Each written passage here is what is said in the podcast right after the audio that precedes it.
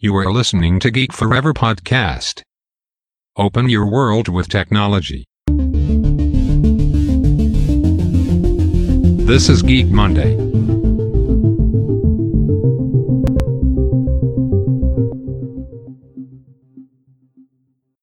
สวัสดีครับ ผมดนทราดนจากดอดนบล็อกนะครับ และนี่คือรายการ Geek Monday นะครับ รายการที่นำท่านไปพบกับเทคโนโลยีใหม่ๆนะครับเทคโนโลยีล้ำๆล่าสุดจากทุกมุมทั่วโลกนะครับ ที่กำลังมีบทบาทที่สำคัญกับชีวิตมนุษย์เราในปัจจุบันนะครับเราจะเห็นว่าเทคโนโลยีเหล่านี้เนี่ยส่วนใหญ่ก็จะมีผลกระทบต่อธุรกิจต่างๆนะครับไม่ว่าจะเป็นเทคโนโลยี AI Machine Learning Blockchain หรือว่า Big Data นะครับซึ่งหลายๆ บริษัทนะครับได้นำเอาเทคโนโลยีเหล่านี้เนี่ยมาประยุกต์ใช้กับธุรกิจนะครับโดยเห็นได้จากแบรนด์ใหญ่ๆยักษ์ใหญ่ต่างๆนะครับอย่างที่ผมได้เคยเล่ามาใน EP ก่อนหน้านี้นะครับเราจะเห็นได้อยากจากตัวอย่างหลาย ๆ แบรนด์นะครับที่นำเอาเทคโนโลยีเหล่านี้มาปรับใช้ให้เกิดผลมีประสิทธิภาพทางธุรกิจที่ดีที่สุดนะครับสำหรับ EP นี้ก็มาถึง EP ที่ 19 แล้วนะครับเราก็มาพบกันทุกวันจันทร์เหมือนเดิมนะครับรายการ Geek Monday เนี่ยเราก็จัดกันทุกวันจันทร์นะครับโดยจะมีการอัปเดตทาง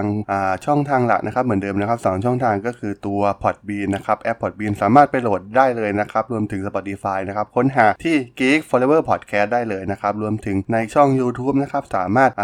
ไปค้นหากันได้นะครับ ผมจะอัปโหลดคลิปไปในทุกคลิปอยู่แล้วนะครับ แล้วก็มีการแนบลิงก์ไปให้ทุกครั้งอยู่แล้วนะครับ ในทุก episode นะครับสำหรับ EP ในก่อนหน้านี้นะครับ ผมก็ได้พูดถึงการที่แบรนด์ใหญ่ๆนะครับ ไม่ว่าจะเป็น Coca-Colaอ่าเทสลานะครับ GE หรือว่าแบรนด์จากจีนอย่างตัว JD.com หรือว่า Tencent เองก็ตามนะครับ ที่นำเอาเทคโนโลยีใหม่ๆ เหล่านี้นะครับ โดยเฉพาะเทคโนโลยีด้าน AI เนี่ยจะเห็นได้ว่าหลายๆ ธุรกิจเนี่ยนำมาใช้เป็นอย่างมากนะครับในปัจจุบันเริ่มนำเอาข้อมูลต่างๆนะครับที่มีการสะสมมาเป็นเวลายาวนานนะครับให้นำเอาข้อมูลเหล่านี้นะครับมาวิเคราะห์ผ่านเทคโนโลยีด้าน AI นะครับทำให้เกิดประสิทธิภาพทางธุรกิจมากยิ่งขึ้นนะครับสำหรับใน EP นี้นะครับผมก็จะขอเปลี่ยนแนวบ้างนะครับมาพูดถึงแบรนด์แฟชั่นนะครับโดยเฉพาะแบรนด์แฟชั่นเป็น fast fashion นะครับอย่าง H&M นะครับซึ่งเป็นแบรนด์ยักษ์ใหญ่จากสวีเดนนะครับเราจะเห็นว่าในประเทศไทยก็มีสาขาของ H&M อยู่มากมายนะครับซึ่งมันเป็นเรื่องน่าสนใจนะครับว่าแบรนด์อย่าง H&M หรือว่า Uniqlo เองก็ตามเนี่ย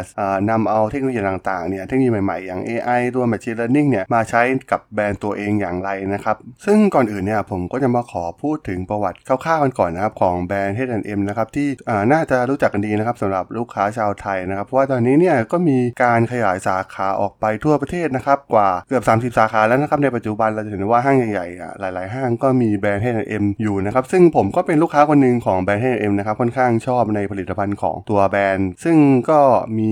คู่แข่งอย่าง Uniqlo นะครับที่เราเห็นกันอยู่นะครับในตัวฟาสต์แฟชั่นแบรนด์นะครับซึ่งตรงนี้เนี่ยก็ถือว่าประสบความสำเร็จอย่างยอดเยี่ยมนะครับในตลาดประเทศไทยนะครับสำหรับตัวแบรนด์ H&M นะครับหลายหลายคนเนี่ยก็อาจจะไม่รู้นะครับว่าเป็นแบรนด์ดังที่มีสัญชาติเป็นสัญชาติสวีเดนนะครับโดยจุดเริ่มต้นก้าวแรกเนี่ยเริ่มขึ้นในปี 1947 นะครับโดยมีการถือกำเนิดมา 60 กว่าปีแล้วนะครับซึ่งผู้ก่อตั้งเนี่ยมีชื่อว่าเออร์ลิงเพอร์สันนะครับโดยเขาเนี่ยมีแนวคิดว่าต้องการสร้างเสื้อผ้าให้ดูดีแล้วก็ล้ำสมัยนะครับแต่ว่ามีราคาที่ไม่แพงจนเกินไปนะครับสามารถซื้อได้ในทุกชนชั้นนะครับ ซึ่งในปีนั้นเองนะครับเขาก็ได้ก่อตั้งสาขาแรกของช็อป H&M นะครับขึ้นที่ประเทศสวีเดนนะครับ โดยตัวชื่อ H&M เนี่ยมีความหมายว่าสำหรับเธอนะครับ ซึ่งต่อมาเนี่ยในปี 1968 เนี่ยมอริสวิดฟอร์สเนี่ยก็ได้เข้ามามีส่วนร่วมนะครับเป็นหุ้นส่วนอย่างเป็นทางการนะครับหลังจากที่เขาเนี่ยขายอุปกรณ์ตกปลาแล้วก็ล่าสัตว์ อยู่นะครับก่อนหน้านั้นซึ่ง H&M เนี่ยคือแบรนด์เสื้อผ้านะครับที่มีความหลากหลายนะครับมีตั้งแต่เสื้อผ้าลำลองนะครับไปจนถึงเสื้อผ้าแบบหรูหรานะครับภายใต้แนวความคิดหลักก็คือแฟชั่นกับคุณภาพที่สวนทางกับราคานะครับมีทั้งเสื้อผ้าผู้หญิงเสื้อผ้าผู้ชายเสื้อผ้าเด็กนะครับแล้วก็ยังมีการขยายกิจการออกมาผลิตเครื่องสำอางอีกด้วยนะครับรวมถึงเครื่องประดับต่างๆนะครับเรียกได้ว่าเป็นแบรนด์แฟชั่นที่มีสินค้าครบหมดทุก segment นะครับทุกเพศทุกวัยนะครับแบรนด์เดียวเนี่ยได้ทุกความต้องการเลยนะครับสำหรับการขยายออกไปนอกประเทศครั้งแรกนะครับเป็นสาขาที่ประเทศอังกฤษนะครับโดยการเปิดขึ้นในปี 1904นะครับหลังจากนั้นก็ได้ขยายตลาดในทวีปยุโรปเรื่อยมานะครับไม่ว่าจะเป็นอ่านอร์เวย์เดนมาร์กสวิตเซอร์แลนด์เยอรมนีนะครับรวมถึงในช่วงปี 1990 เนี่ยก็ได้เปิดสาขาที่ฟินแลนด์ฝรั่งเศสเบลเยียมออสเตรีย แล้วก็เนเธอร์แลนด์นะครับแล้วก็มีการขยายเครือข่ายสาขาไปทั่วทั้งทวีปยุโรปนะครับหลังจากนั้นนะครับในปี 2004 นะครับ H&M เอ็มเนี่ยก็ได้ข้ามมหาสมุทรมายังฝั่งทวีปอเมริกานะครับโดยเปิดอีก 37 สาขาที่แคนาดา และในปี 2006 ก็ได้เริ่มเปิดสาขาแรกในสหรัฐอเมริกานะครับ โดย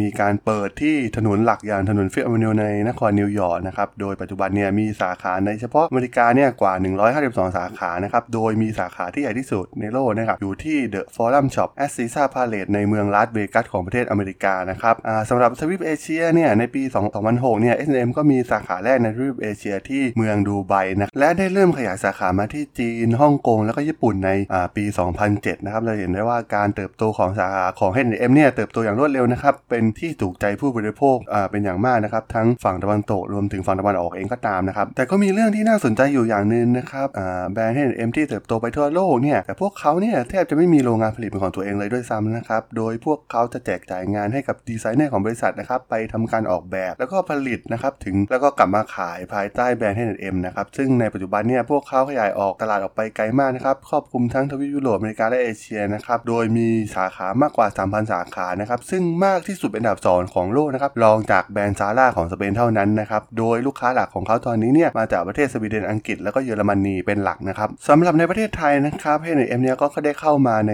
ปี 2012 นี่เองนะครับมีอายุเพียงไม่กี่ปีนะครับเราเห็นได้ว่าตอนนี้ได้กระจายสาขาไปทั่วประเทศไทยกว่าเกือบ 30 สาขาแล้วนะครับมีในห้างใหญ่แทบจะทุกห้างนะครับไม่ว่าจะเป็นพารากอนเดอะมอลล์ครับเซ็นทรัลเวิลด์แฟชั่นไอแลนด์นะครับรวมถึงห้างในภูมิภาคอย่างตัวเชียงใหม่ภูเก็ตนะครับก็มีแบรนด์ H&M อยู่นะครับเราเห็นได้ว่าเป็นที่ตอบรับของผู้บริโภคชาวไทยเป็นอย่างดีนะครับสำหรับแบรนด์ H&M ด้วยราคาที่คุณภาพสมกับราคานะครับสำหรับสินค้าของ H&M ซึ่งก็ต้องบอกว่าตัวแบรนด์แฟชั่นคาปีนะครับเป็นการเป็นแบรนด์ที่มีการแข่งขันกันค่อนข้างสูงนะครับเราเห็นได้ว่าหลาย ๆ เจ้าเนี่ยได้ผลิตออกมาผลิตผลิตภัณฑ์ออกมาเนี่ยโดยใช้ความเร็วเป็นหลักนะครับมีการออกดีไซน์ใหม่ ๆ ออกมาแทบทุกอาทิตย์นะครับเราจะเห็นได้ว่าเรื่องนี้เนี่ยเป็นเรื่องสำคัญนะครับในการจัดการบริหารสินค้าต่างๆ ไม่ว่าสินค้าคงคลังรวมถึงเรื่องสต็อกต่างๆนะครับที่ต้องใช้เทคโนโลยีเนี่ยมาช่วยบริหารนะครับไม่ใช่เพียงแค่เรื่องของศิลปะเพียงเดียวในการออกแบบที่จะทำให้แบรนด์อย่าง H&M ประสบความสำเร็จได้นะครับซึ่งแน่นอนนะครับสภาพธุรกิจในปัจจุบันของแบรนด์ฟาสต์แฟชั่นเนี่ยก็จะเห็นได้ว่าเริ่มมีผลกำไรที่ลดลงมาเรื่อยๆนะครับโดยตอนนี้เนี่ยทุกเจ้าเนี่ยต่างหันมาใช้เทคโนโลยีนะครับเพื่อสร้างธุรกิจให้แข็งแกร่งขึ้นนะครับเพื่อผลักดันประสิทธิภาพในการผลิตรวมถึงการจัดการต่างๆ ให้ดีขึ้นนะครับ โดยพื้นฐานหลักก็คือพวกเขาเนี่ยใช้ข้อมูลของผู้บริโภคนะครับเชิงลึกที่มีการเก็บมาอย่างยาวนานนะครับ ซึ่งกลายเป็นข้อมูลขนาดใหญ่มาศาลทั่วโลกนะครับ ซึ่งตรงนี้เนี่ยก็ถือว่าเป็นข้อมูล Big Data ที่ H&M เนี่ยสามารถนำมาใช้ประโยชน์ได้อย่างมากมายมหาศาลในการวิเคราะห์รวมถึงวิจัยเพื่อพัฒนาทำนายเทรนที่จะเกิดขึ้นต่างๆนะครับรวมถึงบริหารจัดการต่างๆ ให้ดีขึ้นได้นะครับและแน่นอนนะครับการใช้เทคโนโลยีอย่าง AI เนี่ยก็เพื่อมาทำการวิเคราะห์เกี่ยวกับแนวโน้มในเรื่องของแฟชั่นนะครับรวมถึงความพึงพอใจของลูกค้าที่มีต่อสินค้านะครับในช่วงเวลาต่างๆนะครับซึ่งตรงนี้เนี่ย H&M ได้การทำการลงทุนในด้าน AI เป็นจำนวนมหาศาลนะครับในการจัดการเทคโนโลยีด้านหลังของพวกเขาทั้งหมดนะครับโดยตัวอย่างที่พวกเขาใช้เทคโนโลยีทางด้าน AI รวมถึง Big Data เหล่านี้ก็คือนะครับอย่างแรกก็คงจะเป็นเรื่องของตัว cycle ของสินค้านะครับโดยเฉพาะสินค้าด้านแฟชั่นเนี่ยก็ต้องบอกว่าเป็นสินค้าที่มีอายุที่ต่ำมากๆนะครับเพราะว่ามันเป็นสินค้าที่มาเร็วไปเร็วนะครับ ซึ่งตรงนี้เนี่ยเรื่องข้อมูลเบื้องหลังเนี่ยก็เป็นเรื่องที่สำคัญนะครับในการจัดการเพื่อหาอัลกอริทึมรวมถึงวิธีการในการที่จะจัดการ cycle ของสินค้าเหล่านี้นะครับ ซึ่ง H&M เนี่ยมีประสบการณ์เหล่านี้มากว่า 20 ปีนะครับซึ่งตัว H&M เนี่ยก็จำเป็นต้องมีการคาดการณ์นะครับ ว่าตลาดเนี่ยมีความต้องการในวงจรสินค้าตัวนั้นอย่างไรนะครับ ซึ่งแน่นอนนะครับสินค้าที่มีไซเคิลที่เร็วอย่างตัวฟาสต์แฟชั่นเนี่ยก็จะทำให้สินค้าเนี่ยราคาตกลงไปอย่างรวดเร็วนะครับในระดับที่ต่ำจนขาดทุนได้นะครับ ซึ่งตรงนี้เนี่ยเป็นเรื่องที่ท้าทายของผู้ค้าปลีกแฟชั่นนะครับ ซึ่งต้องใช้ข้อมูล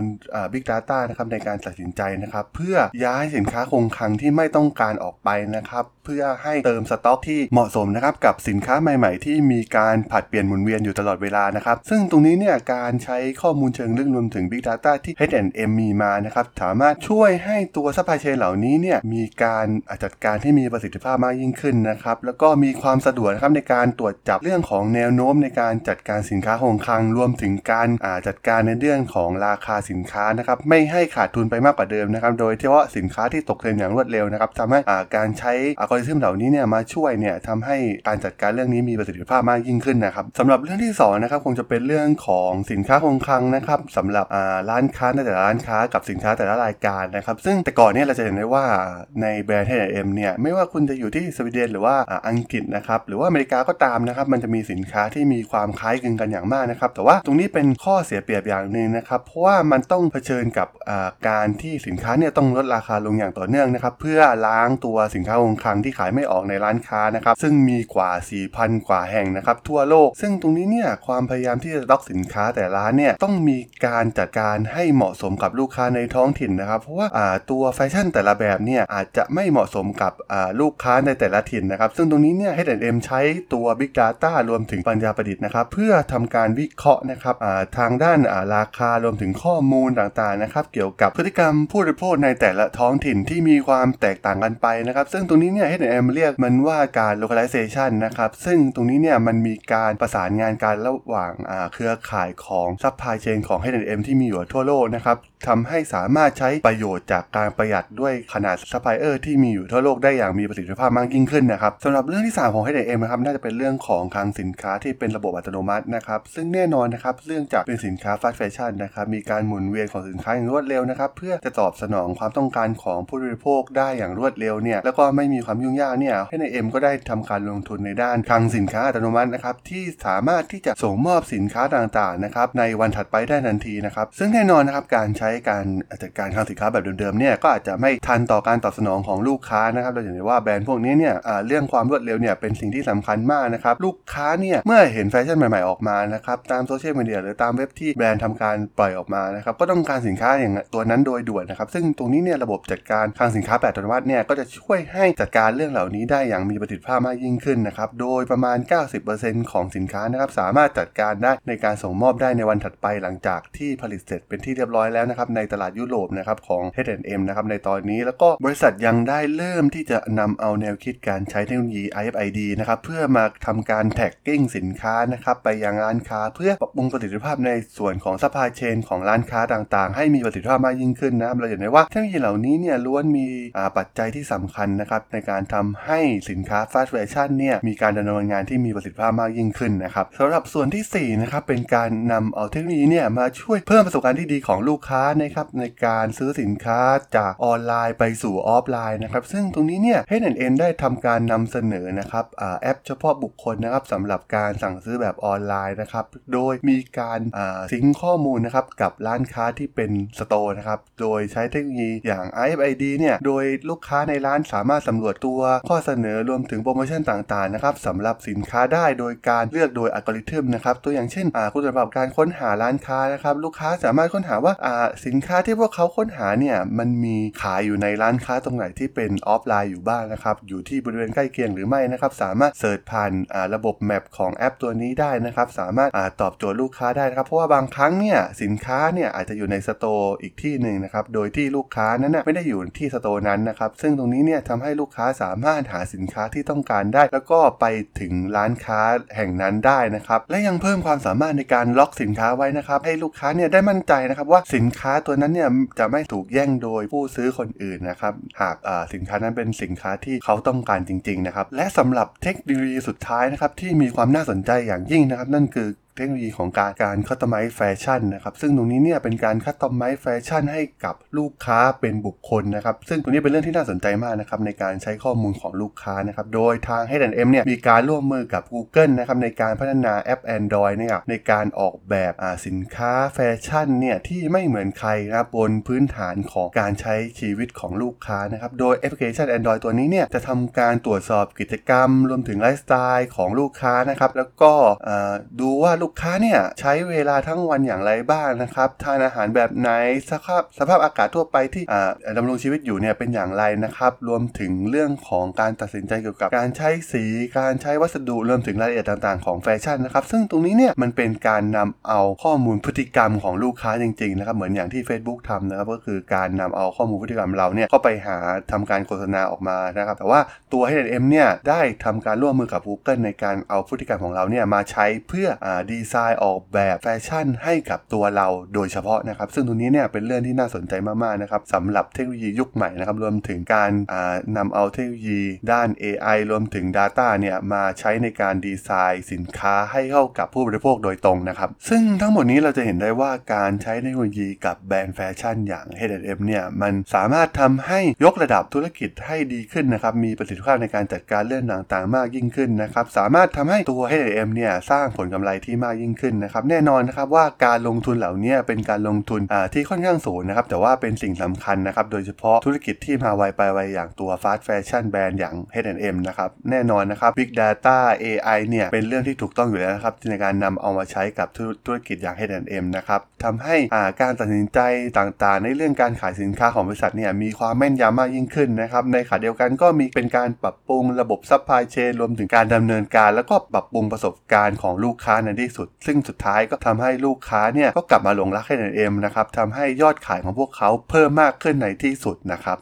สำหรับวันนี้นะครับในเรื่องราวของแบรนด์เทสเอ็มนะครับผมก็จะขอจบไว้เพียงเท่านี้นะครับต้องบอกว่ามันเป็นเรื่องที่น่าสนใจมากนะครับกับธุรกิจด้านแฟชั่นอย่าง H&M นเอ็มนะครับในการใช้เทคโนโลยีใหม่ๆเนี่ยมาประยุกต์ใช้กับธุรกิจของพวกเขานะครับซึ่งแน่นอนนะครับตอนนี้หลายๆธุรกิจนะครับก็นำเอาเทคโนโลยีเหล่านี้มาใช้นะครับผมก็จะมาเล่าให้ใน EP ถัดๆไปนะครับจะมีการยกตัวอย่างของธุรกิจต่างๆนะครับที่ผมยกมานะครับซึ่งก็เป็นเรื่องที่น่าสนใจมากๆนะครับก็ยังไงก็ฝากติดตามกันด้วยนะครับแล้วก็อย่าลืมฝาก Follow ฝากกดไลค์กดแชร์กันด้วยนะครับ แล้วก็ตัวแพลตฟอร์มหลักเรายังอยู่ที่เดิมนะครับ ก็คือตัว Podbean นะครับ ถ้าไงก็โหลดแอปมาได้แล้วก็ search Geek Forever Podcast ได้เลยนะครับ รวมถึง Spotify นะครับ แล้วก็อีกช่องทางหนึ่งก็คือตัวคลิป YouTube นะครับ สามารถไปโหลดไป Subscribe กันได้นะครับสำหรับในอาทิตย์นี้ผมก็ต้องขอลาไปก่อนนะครับ สวัสดีครับผม